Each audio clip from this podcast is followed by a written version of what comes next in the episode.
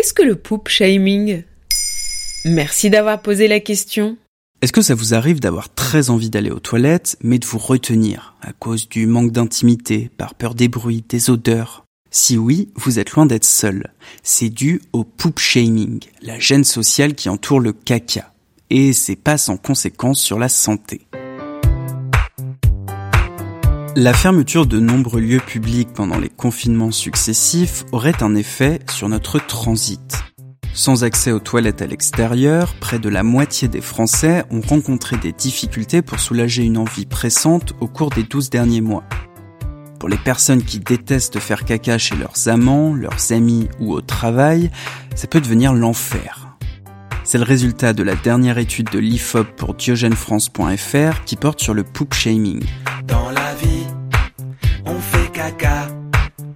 Tous les jours, on fait caca.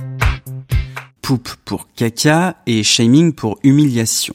On appelle aussi ce phénomène le syndrome de la princesse. Ah oui, les fameuses princesses qui ne pètent pas et ne font pas caca. C'est ça, il faut dire que le poop-shaming est assez genré.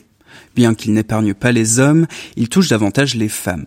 L'étude en question nous apprend que cinquante-six pour cent des femmes et quarante-deux pour cent des hommes interrogés sont gênés à l'idée de déféquer dans des situations de non-intimité. C'est vrai qu'on n'a pas tellement envie d'être entendu ou de laisser de mauvaises odeurs. Hein. Il y a ça, et aussi le fait qu'on ne veuille pas que les personnes que nous fréquentons nous imaginent sur le trône. Allez, vous avez fait caca. Alors, chacun y va de sa petite technique pour contourner le poop-shaming.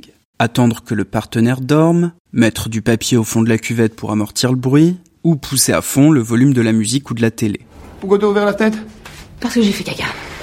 Mais pourquoi le poop-shaming touche davantage les femmes ? Le psychologue australien Nicolas Haslam explique ce phénomène dans son livre « Psychology in the Bathroom ».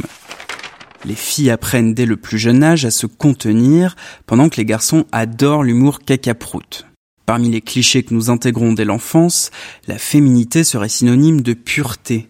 Une femme serait propre et sans odeur. Il faut qu'on pète.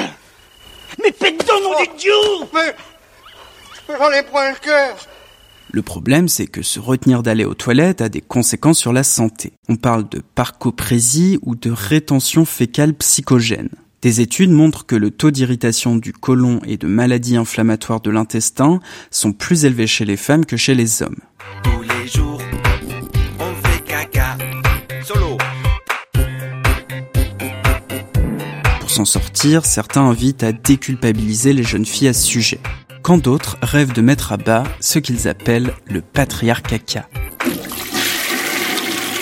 Voilà ce qu'est le poop-shaming. Maintenant vous savez, un épisode écrit et réalisé par Quentin Tenaud. En moins de trois minutes, nous répondons à votre question. Que voulez-vous savoir ? Posez vos questions en commentaire sur les plateformes audio et sur le compte Twitter de Maintenant vous savez.